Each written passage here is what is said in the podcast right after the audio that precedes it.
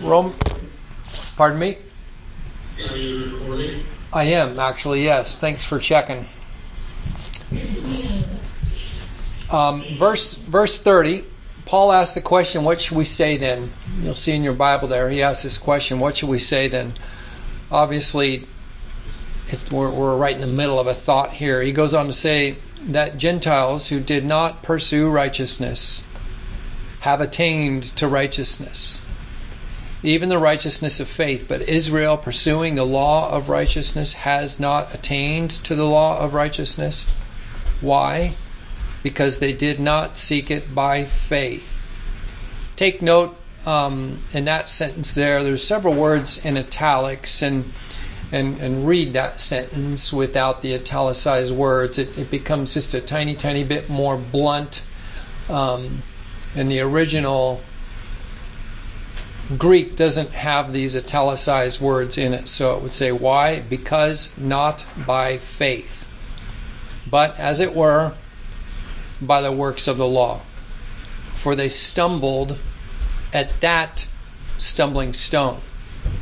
As it is written, Behold, I lay in Zion a stumbling stone and rock of offense, and whoever believes on him will not be put to shame. Okay, so Romans 9:30 to 33 is meant to conclude um, what we've been working on for probably six or so different messages. And Romans 9 here has lamented over. Its introduction is expressing some sorrow for the realization that most of the, the national people Israel are not saved. And so, since that is true, the, the Spirit through the apostle gives us some explanation as to why that is the case. Why is it that most of Israel is not saved? The presumption, as I know you'll recall, is isn't all of Israel saved because they're relatives to Abraham? Isn't, isn't that why they would be saved? And you'll also note, take note in your notes and, and look for this in your reading through the Bible this year. The gospel writer, John, um, gospel writer, Matthew, they record the Lord's words, John the Baptist's words about Israel's expectation of their relationship to Abraham. Israel believed very strongly that since Abraham was their forefather, eternal life was a given. They they had misunderstood the scriptures. And so therefore the Lord Jesus corrects their misunderstandings. He teaches them what they missed and, and, and, and, and corrects the errors while most of them wouldn't believe it, most of them wouldn't receive it. The Lord Jesus also talks about this wrong expectation that the Jews had in their relationship to Abraham. And as you recall, early in this chapter, um, the Spirit redefines Israel. Have a look there at verse 6, and you'll see that statement that says, Not all are Israel who are Israel. It's a very important concept for you as, as, as you are continuing to expand your knowledge and understanding of the gospel. There is this truth revealed to us here that there are two different kinds of Israel. Okay? And the reason that's important is this because many, many, many have believed that if you are in Israel, then you're saved, then you are God's people. And so the Lord tells us this that not all are Israel who are Israel. There in that verse there. And then the scripture goes on to say here in this chapter that there is still an Israel who is going to be saved. It's a remnant. There's a remnant of Israel will be saved, and these ones are properly called Israel. In this chapter, it goes into a lot of uh, explanation as to who this real Israel is, who this true Israel is. Um, as you recall, the scripture clarifies, reteaches this presumption. Who is real Israel? Who is real Israel? And as you're asking that question, you're also asking the question who is really saved? Who's really a Christian? Who really has eternal life? That's what's being asked and addressed early. And then the way the scripture goes about beginning to answer this question, and this is where you and I learn a model. This is where we really learn to, to guard our own hearts against making the wrong assumptions about scripture. Because they said, Don't you remember, don't you know that not all of Abraham's children are Israel? And you have to acknowledge with the Jews who would have been listening to this sermon, with the Jews and the Gentiles who are reading this text, you have to acknowledge that's right. That's right. I, have I've let my heart become a little bit careless about who, who I think is, is even real Israel because Abraham had two children. And only one of them is the one through whom the promise was to come. And we read that early in this chapter. Abraham and Sarah were told that Abraham and Sarah would have a child. That's called a prophecy, right? If God sends an angel to you and says, Sarah will have a child this time, the following year, that's a prophecy. That's God revealing himself through prophecy. And did Abraham believe it? Well, actually, as we recall, Abraham and Sarah didn't believe it. And that's why Abraham was willing to sleep with Sarah's servant. But you will also remember, and we're reminded that God's word is clear.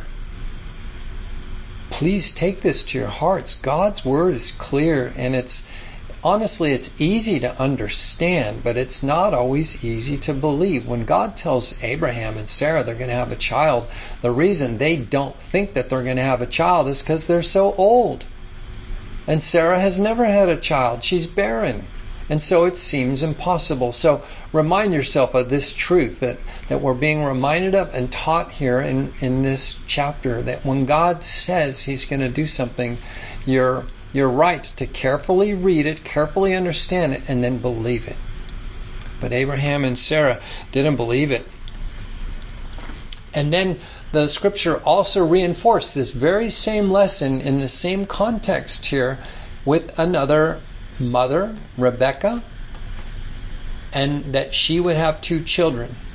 And, and the reason the Spirit reveals this by Paul is so that, again, you would remember, you would be taught again that God is building Israel, but not through all the children, you see, Rebecca had twins. And Rebecca was also visited with a, a prophetic word. And God's word said to her, The older will serve the younger. The older will not be the one through whom Israel is going to take its name. Israel will not come from that line. This is actually really crucial and I, I, believe really depended on for the whole Gospels. If you would look at um, Matthew chapter 1, you can make a note to yourself. We won't turn there, but in Matthew chapter 1, Matthew lists off the genealogy of the Lord Jesus. Okay, so the implication there is, is that the nation Israel, the whole nation knows that there is a line of people, a clan of people through whom come the blessing of the Messiah. The whole nation knows and is expecting. And you know who's in there? Abraham and Isaac and Jacob. Not Ishmael, not Esau. But it's being retaught again here. The Jews have, have stumbled over this issue the Jews have not understood who real Israel is, who true Israel is. And let's let's restate this for our vernacular, our context. You must understand who the promise of eternal life is for. You must understand that. Who is God's blessing for? How is it had? And this is what's being addressed and answered in this chapter. Have a look there at uh, chapter 9, verses 26 and 27. We went over this last month. It shall come to pass in the place where it was said to them, You are not my people. Now, these are words, um, if I'm not mistaken, to Hosea. Look at your cross note. Yeah, it's Hosea uh, chapter 1 and verse 10.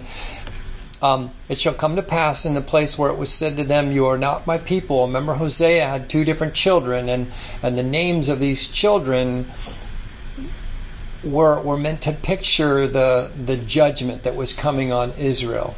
You are not my people, is one of the judgments that was coming on Israel. And so this prophecy here in 9 is being reminded to the Jews, and the Jews are listening, the people who, who feel like they've been believing and trusting in God's word, they're hearing this, and, and the prophet says, It'll come to pass in that place where it was said to them, You are not my people, there they shall be called sons of the living God. Okay, so in that same place, that they heard prophetically the judgment someday among the same people would also be a promise of a blessing. And then verse 27 goes to another prophet. Look at verse 27. Isaiah also cries out concerning Israel Though the number of the children of Israel be as the sand of the sea, the remnant will be saved. So you see, this prophet also acknowledges many, many people of Israel. But true Israel is a small number. True Israel is a remnant. You see that? That's this teaching where we're learning to redefine Israel. We're learning to re understand it, to, to be taught who is going to rightly expect salvation and eternal life. When we make it this far into the book of Romans, and when we make it to this point of Romans chapter 9 that we're looking at this morning, at verse 30, you see the question again what shall we say then? And he says, The Gentiles who did not pursue righteousness have attained to righteousness. Mark the word righteousness here. Righteousness is the ultimate question regarding who is to be expecting eternal life. Who can have eternal life? Who is saved? Who is saved? That's the question. How does one have righteousness? And so, in closing Romans chapter 9, when he asks the question, What shall we say then? He's, he's reflecting back over the, all of the contents of Romans chapter 9 that addresses these issues of election, mercy, hardening, very uh, deep and, and, and, and serious issues of theology being addressed there. And then what should we say then? What's the answer to all this? How do we summarize all of this that we have been talking about and that and that the Spirit has been teaching? Righteousness. What is the summary of all this? Righteousness, he says. Look at your Bible again. The Gentiles who did not pursue righteousness have attained righteousness.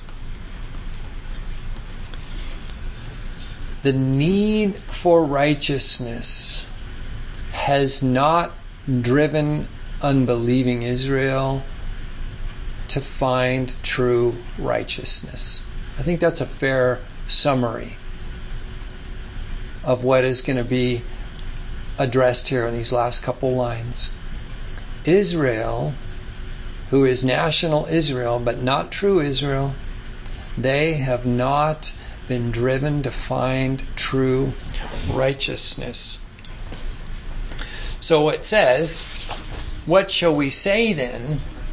What shall we say then? What is the answer to all this? What is the answer to the election of, of, of Isaac and Jacob?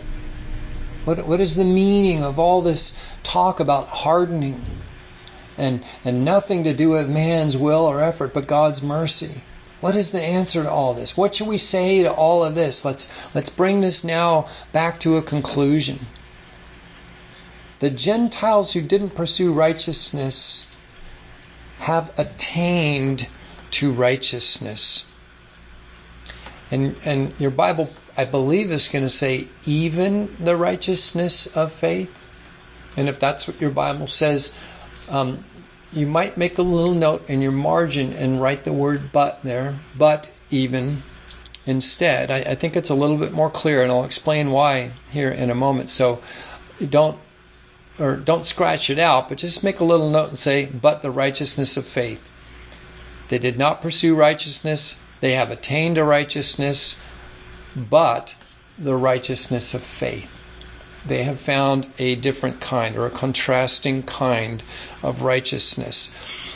And what he is going to talk about here, he's, he's kind of dropping this question or, or these matters. He's dropping these matters of election. He's not speaking about election and hardening now. He's speaking about righteousness. And actually, what you're going to see in these two lines here are two different paths to righteousness. And this is where you really want to pay special attention. I really want to encourage you. Please listen carefully to how he is going to contrast two different kinds of righteousness. Okay? There are two paths of it.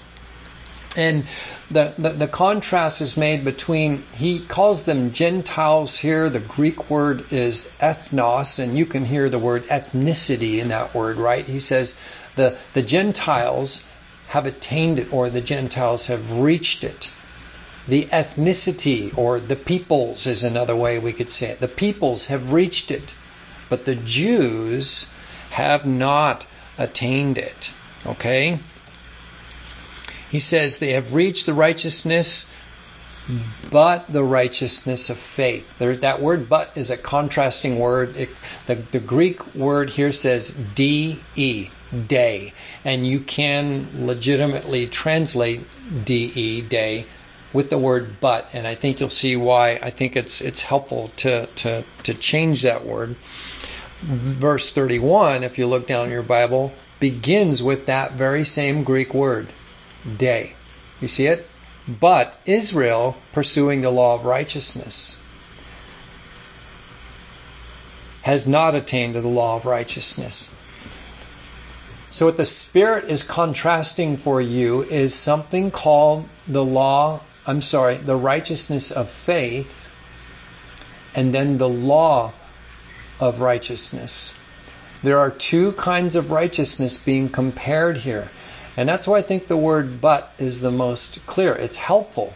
The Gentiles have attained it, they've attained to righteousness, but the righteousness of faith. And what kind of righteousness have the Jews pursued? The law of righteousness. And they have not attained it. So these two things are going to be contrasted for us in these last few thoughts of the chapter. These two things are similar. So notice the similarities and then get it into your head and get it into your heart that it is the similarity of these two things which, in, a sense, helps the Jews stay wrong. It helps them stay confused on the issue because I'm going to tell you right now, you must have righteousness. The, the thing you need to stand before God's throne at the end of the age, to, to pass the moment of judgment, is righteousness. You must possess righteousness, or God will find you lacking.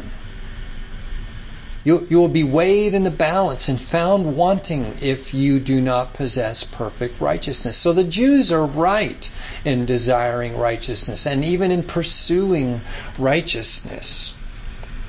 The Lord Jesus taught in, in the Beatitudes, you remember he says, Blessed are.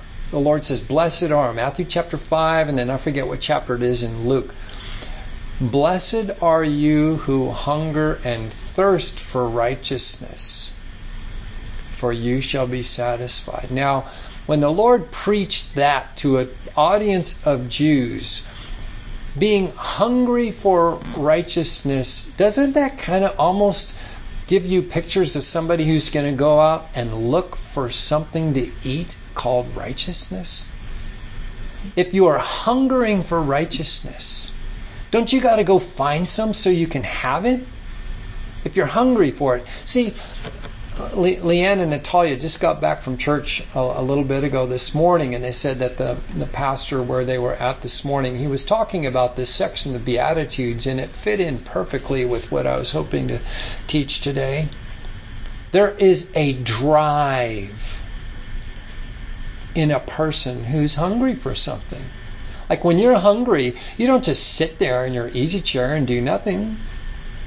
Or you, you, you don't just drive past the next little uh, exits on the freeway where there's an In-N-Out over there, which is like one of my favorite places to go get a burger, right? They don't have it out here. I sure wish they did. So if you're hungry for something, you go get something to satisfy your hunger. If you're thirsty for something, you need to go find something to satisfy your thirst. So the Lord Jesus taught in his in his preaching ministry, he says, "Blessed are those who hunger and thirst." Why? Because when you're hungry for something, you don't stop looking for it until you're found something to satisfy your hunger. You don't stop looking for food when you're hungry unless you're like the ultimate, most lazy person in the universe. We would probably joke about people who are too lazy to go find something to eat when they're starving. Blessed are those. The Lord talks about and contrasts by the Spirit through the prophet here in what we're reading in Romans that there are these two kinds of righteousness. For the national Israelite, he is striving to be a good Jew, and he does right. The good Jew is not a murderer and an adulterer. The good Jew is going to do the things that the law requires. He also hopes and, and trusts that Abraham, being his great, great, great, great, great grandfather, is the reason they're rightly hoping in eternal life. Their, their trust in their goodness and their trust in their relationship to Abraham is a, is a, is a great reassurance to them. Understanding that there is such a thing as unrighteousness and trying to do good is at the heart of almost every religion, isn't it? If if you recognize what's bad and, and, and, and you think what lying is bad or stealing is bad, Christians aren't the only people who say that. Jehovah's Witnesses say that, Mormons say that, Buddhists would say that. So, in other words, you don't have to be a Christian to want to do right. That is being contrasted in these last couple lines of Romans chapter 9. The Jews pursued the law of righteousness. The Gentiles, what does it say that the Gentiles had done? They did not pursue righteousness, but they attained it, even the righteousness of faith, or but the righteousness of faith. The Gentiles attained it, the righteousness of faith. Many, many people in our day that you and I live in would be very similar to these Jews who have pursued the righteousness according to the law. They have pursued righteousness of the law. And they have no idea what righteousness by faith means. Many people in our day and age are in this same boat. People who like to do right, People who know the difference between right and wrong. Being right in that way will not get you eternal life. You understand that, right? You can't bring to the Lord your list of good things you've done. You can't bring to the Lord your your your your, your kind acts of charity.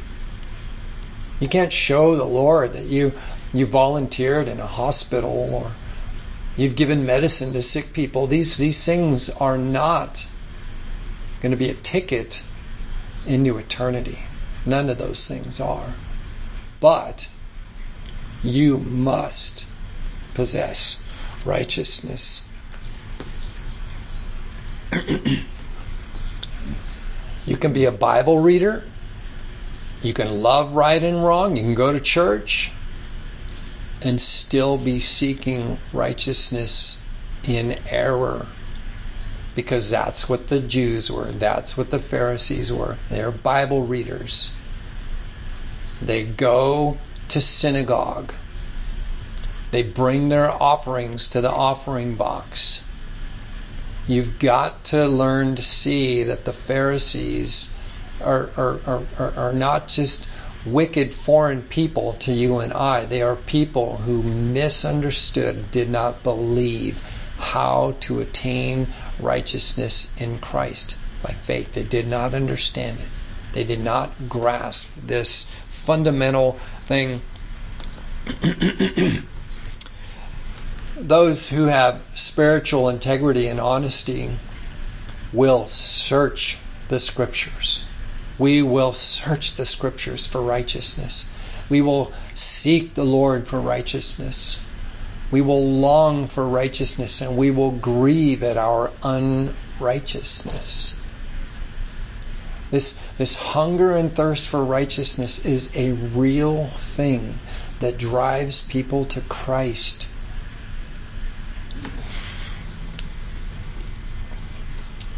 Righteousness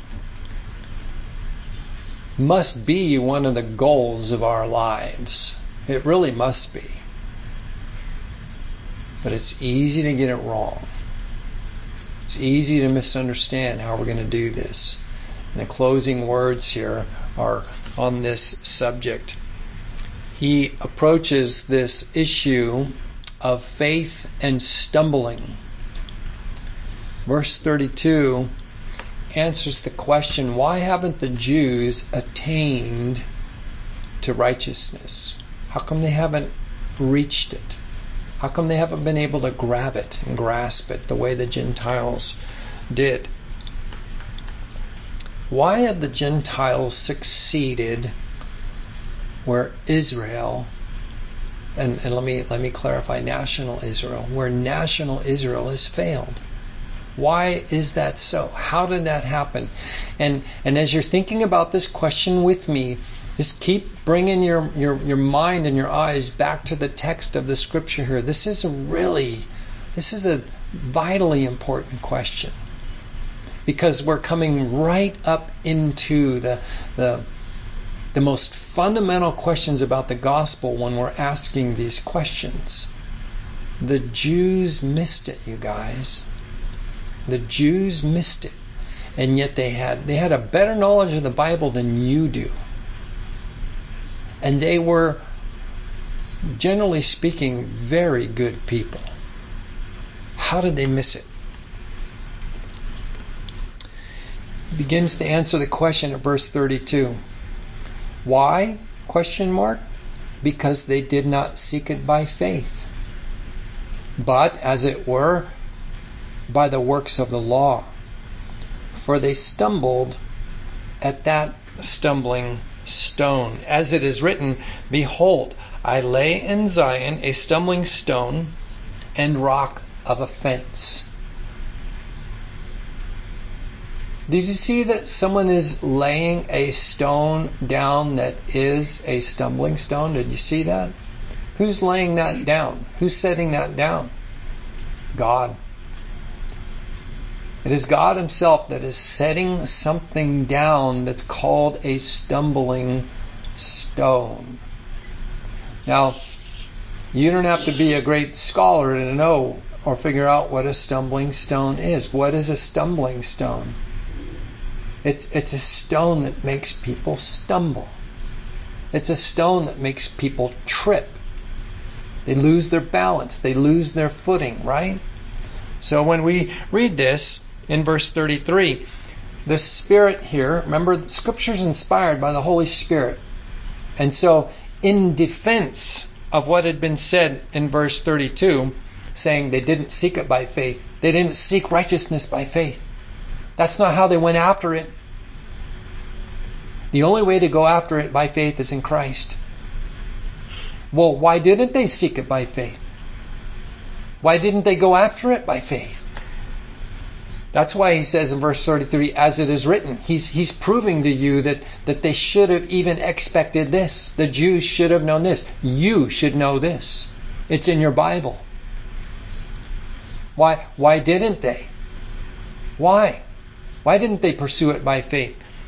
Behold, I lay in Zion a stumbling stone and rock of offense, and whoever believes on him will not be put to shame.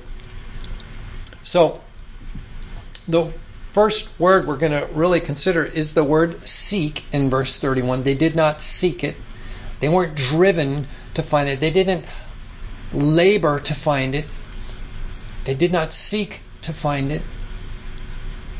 Seeking is searching, seeking is a drive, right? They didn't seek it that way, they didn't pursue it that way. They did pursue it though. How did they pursue it? How did they go after it? They went after it by the law. They went after it by the law. They, their, their concept of righteousness was found in the law. They pursued it by the law, or in other words, the, the action of any particular law keeping that they may have kept. The, the, the, the chief laws in, in the top of the Ten Commandments have to do with your right behavior toward God, not blaspheming, not taking God's name in vain, keeping the Sabbath, or, or in other words, making sure you set aside that holy day where you honor the Lord as your God.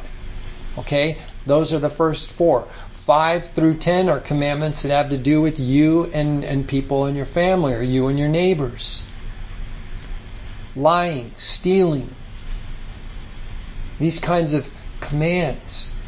And so, in pursuing righteousness by the law, this is why the Jew will know he is righteous. He will say to himself, I have not blasphemed the name of our Lord. I have no images in my home that, that, that, that are meant to be a representation of God and therefore blaspheme Him. This is how they are pursuing their righteousness. As they successfully do the right things and as they successfully don't do the things they're not supposed to do, then they are assured in their hearts that they are righteous and they are pursuing their righteousness even the life of a believer, even you and I, as, as we pursue righteousness, it is a work in progress. The scriptures teach you and I to confess our sins. The scriptures teach us to give thanks in all things. The scriptures teach us to give to one another, to love one another. We are to be pursuing righteousness in that manner. But we can never bring those things to the Lord and say, See, Lord, I've done it. See, Lord, I have accomplished it. See, Lord, now I have shown you that I am righteous. That will never, ever be our righteousness before the Lord. Christ is your righteousness. Your belief in Christ is your righteousness. Everybody is pursuing believer and unbeliever. There are you, you, you can think of the unbelievers you know, and most of them will have at least a short list of things they would never do because they're bad. And the reason they won't do them is because they are pursuing righteousness. Some of your friends will never commit murder because they know that's bad. Some of your friends will never, and then fill in the blank. Some of your friends will likely be more ethical than you are. And they, they aren't even a believer. There, there are many very ethical unbelievers because they believe it's right to do right. Everybody is pursuing righteousness.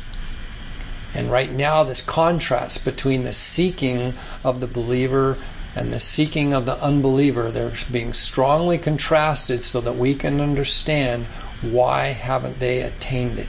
Well, this the scripture here says because they've been given a stumbling stone. There's a stumbling stone laid before him. John 5:39 will be familiar when we look at it, but you might not have thought about it in this context. John 5:39 is an accusation. The Lord Jesus is speaking to a, a, a, group of people who are seekers of righteousness. He's speaking to people who wish to be known as right before the Lord. So John 5:39 he says to them, "You search the scriptures," or we might use the word seek. You seek. You search the scriptures, for in them you think you have eternal life. Look at what kind of devoted religious people these are. How they labor to know God's Word. How, how they desire to have eternal life. You see that? But then the Lord Jesus finishes this thought and he says, And these are they which testify of me. Don't read your Bibles and be students of the Bible with the wrong ultimate goal and intent. We must read and know and study the scriptures to know Christ. If you miss the intent and, and, and, the goal of our Bible reading, you will end up being like a Pharisee. The scriptures are to point us to Christ. Reading and study of the Word is meant to lead you to Christ and to faith in Him. Christ is the Savior, listen, because He is the righteousness that God requires. Christ is the Savior because He is the righteousness that God requires. Remember, the subject in these last lines is about righteousness. It's about righteousness, the righteousness of faith, or the righteousness that is by the law. Christ is the righteousness that you need and you must have. Seeking righteousness, your desire for righteousness, and your walking in righteousness is not legalism. Properly understanding that the Lord Jesus is our righteousness Properly understanding that is faith in Christ. 2 Timothy 2:15 is uh, a, a, a, word written to the young pastor. 2 Timothy 2:15 he says, "Be diligent to present yourself approved to God, a worker who does not need to be ashamed, rightly dividing the word of truth." Rightly cutting the word of truth the, the, the word of truth, rightly used, rightly understood, will bring you to Christ. Will bring you to despair of your own sin, certainly, but it will bring you to Christ. Bring you to hope in the righteousness of Christ. So, this instruction to Timothy to search the scriptures, to study the scriptures, to be diligent in the scriptures, is not so that they can be smart, not so that they can be cocky with everything they know or be able to quote verses.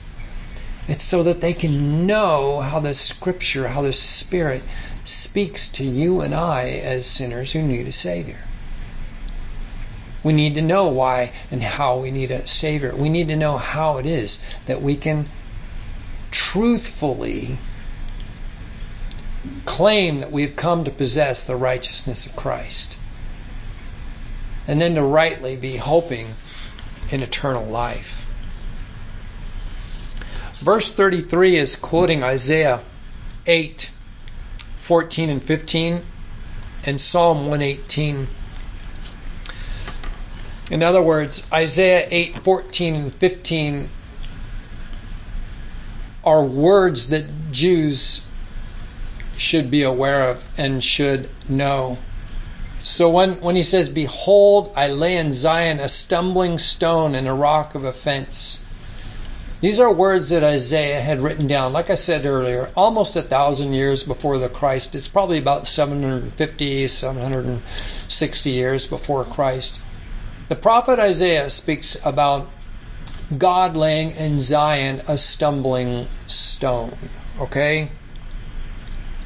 Psalm 118:22 is the section that says whoever believes in him will never be put to shame. Psalm 118 and 22 is it's it's actually a theme in the scriptures that if you actually put your hope and trust in God, you will not be ashamed. Look with me, go ahead and turn to Matthew 21. We'll look at a couple of lines here. Matthew 21 verse 42. Matthew 21 42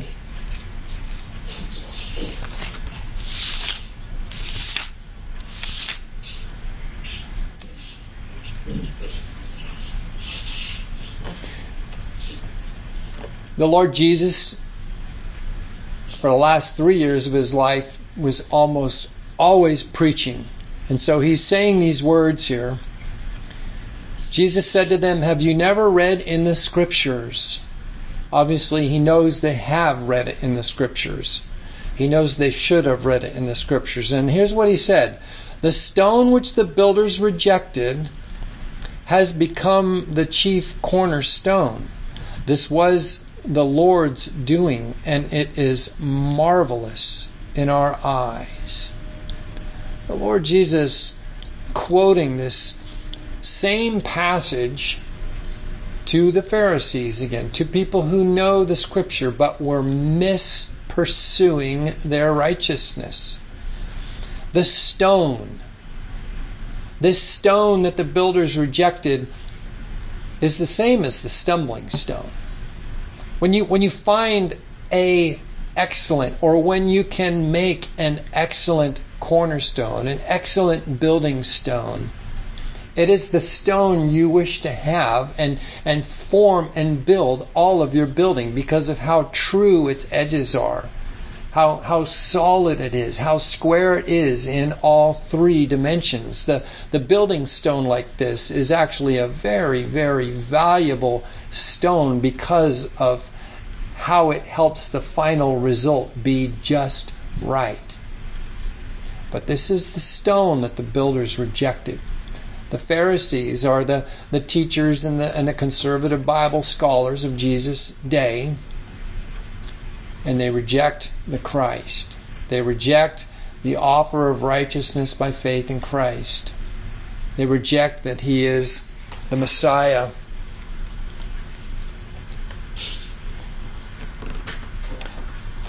chapter 9 and verse 16 back in Romans. Flip back to Romans 9.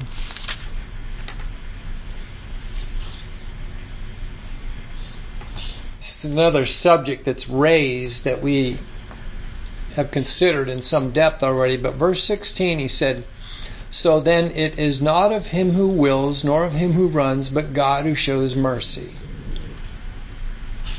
Or in other words, ultimately God's blessing and salvation is contingent on God's mercy. If God does not show you mercy, you cannot be saved. That's the that's the theme of those lines as we were reading that, and it teaches you and I to rightly acknowledge God in His mercy if He's opened your eyes to the gospel. Has He opened your eyes to your sinfulness? Has He drawn you to Himself with some shame and with some hope in forgiveness and life?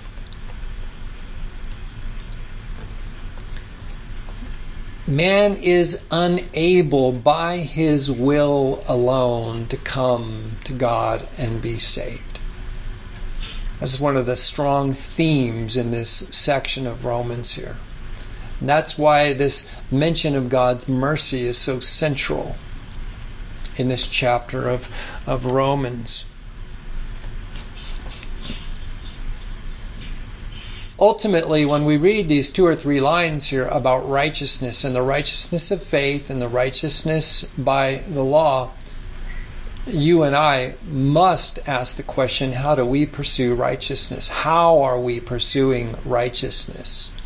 And it, it's, it's like we were speaking of from the Beatitude a moment ago hungering and thirsting for righteousness.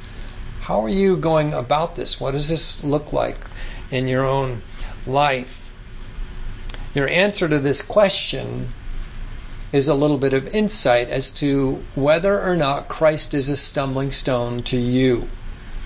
When you think about how you are pursuing righteousness, your answer to this question helps you understand what the stumbling stone is, what this means. The Christ and Christ's life is deeply necessary, fully necessary for any and all hope of righteousness. Christ and his life is necessary. The gospel paints all men as sinners, right? Who, who, who, are worthy of death because of their sinfulness. The early, the early lines of the book of Romans says the wrath of God is revealed from heaven against all ungodliness and righteousness of men who suppress the truth in unrighteousness. The early lines of this book magnify man's need for righteousness because he's born a sinner. He's born a sinner. The gospel reveals us to be born as a sinner. Now, this is why this is why the Christ can be a stumbling stone to people.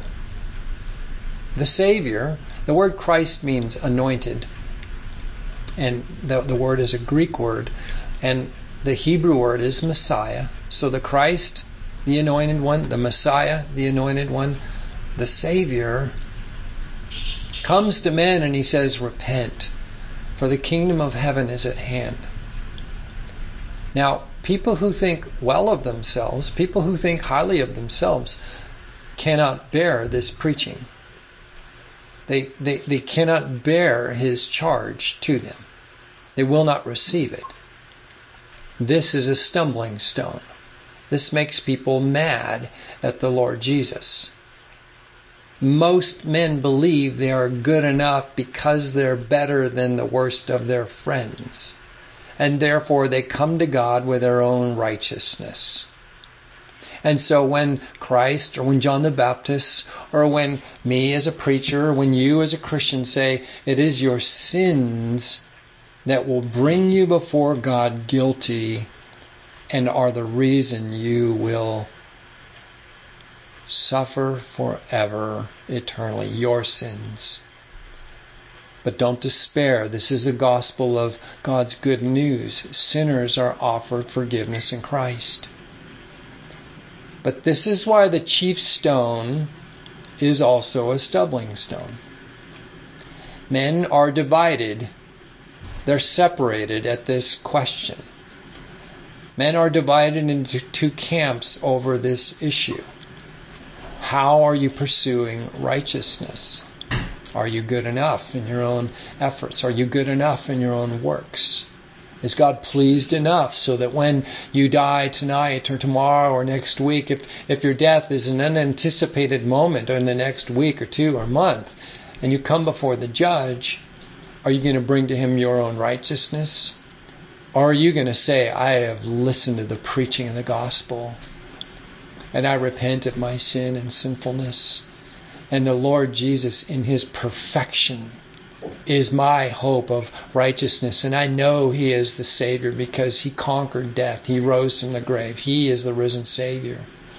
How are you pursuing righteousness?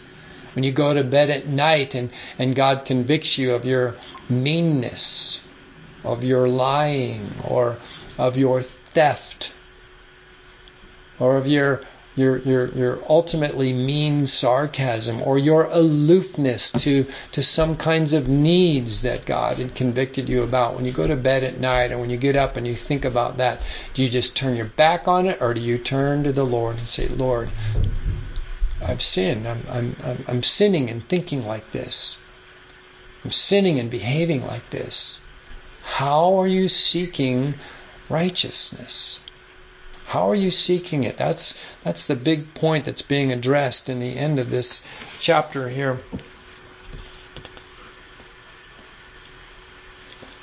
The scripture through the prophet Isaiah, he, he taught us that all of our righteousness is as filthy rags.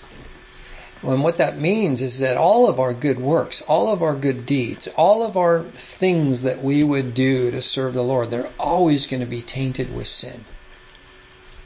They're always going to be salted some with our own self exaltation. We'll be proud of ourselves for doing some kind deed.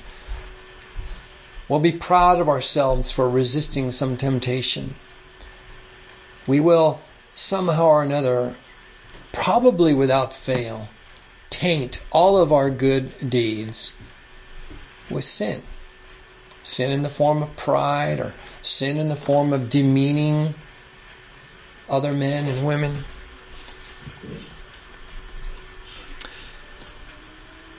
The verse here, 33, as it is written, Behold, I lay in Zion a stumbling stone and a rock of offense. Whoever believes on him will never be put to shame. We'll think about shame here for just a moment as we're as we're closing up this meditation here. He who believes on him will never be put to shame. Your fleshly shame is in your sinfulness. Our, all of us have things that we would be ashamed to speak about in most company. All of us have things that we would be ashamed about. Your fleshly shame is in your sinfulness. Okay? He who believes in him will never be put to shame. Men don't like to mention their shamefulness to God. Men don't want to speak about their shamefulness to one another. It makes them feel ashamed. They don't bring their shames to God. But when you come to the Lord, and the gospel is preached and God convicts you of your sin, you feel embarrassed about your sin, you feel guilty about your sin, you bring your sin to the Lord and you confess your sin to the Lord. Your flesh tells you it's too shameful. Your flesh says, I can't admit this to anybody, yet alone God. But the last lines here say, He who believes in him will never be put to shame. This is what he's talking about. Men in their flesh cannot confess their sins to God. They feel shame in it. They feel they cannot be accepted because of it. They feel they will not be accepted because of it. Your fleshly boast, your, your, your confidence, is in your virtue. What we're confident in is, I've got it together. I'm virtuous. I'm good enough. But trusting in Christ and believing Him for your righteousness is a full acknowledgement of your sinfulness. He who believes in Him will not be put to shame. When you come to the Lord and say, God, I've got no merit to bring to you, I've got nothing to boast about for you. I, ha- I bring my sins in a wheelbarrow. I'm ashamed of my sins. I'm guilty in my sin. I deserve to die. And I thank you and I praise you that the Lord Jesus was put to death for my sin. The Lord Jesus died for my sin. And in exchange, God, you have offered me your righteousness. My belief in Christ is to receive his righteousness instead of my guilt. So bring your shames to God. Bring your shame to God. Confess your shame to God. Admit your shame to God. Ask Him for forgiveness. And this is our pursuit of righteousness daily. We can bring our sins to the Lord and confess our sins to the Lord, and He forgives us daily, hourly. Walk with Him. Be led by Him. Pursue your life by faith in Him. This is the final answer to the question that we have been considering in the end of the chapter. It's, it's such an interesting way to end all of this talk about election, true Israel, false Israel, mercy, and hardness. What shall we say then? Gentiles who were never looking for righteousness have obtained righteousness. In other words, the people who are the most unworthy, the people who do not deserve God's smile and favor are the ones who have found it. That's the concluding lines of, of this chapter. Romans chapter 9. Are you a murderer? An adulterer? Are you a thief? Are you a blasphemer? A fornicator? Consumer of pornography? What sin is just the ultimate in shame in your heart and mind and in your life? These are the things that you bring to God in confession.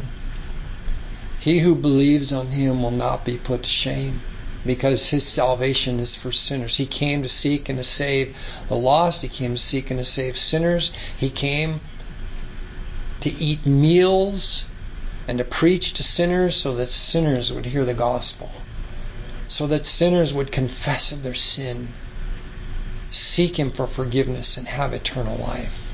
That is the closing lines of Romans chapter 9. Who's true Israel? Those who believe with the faith of Abraham.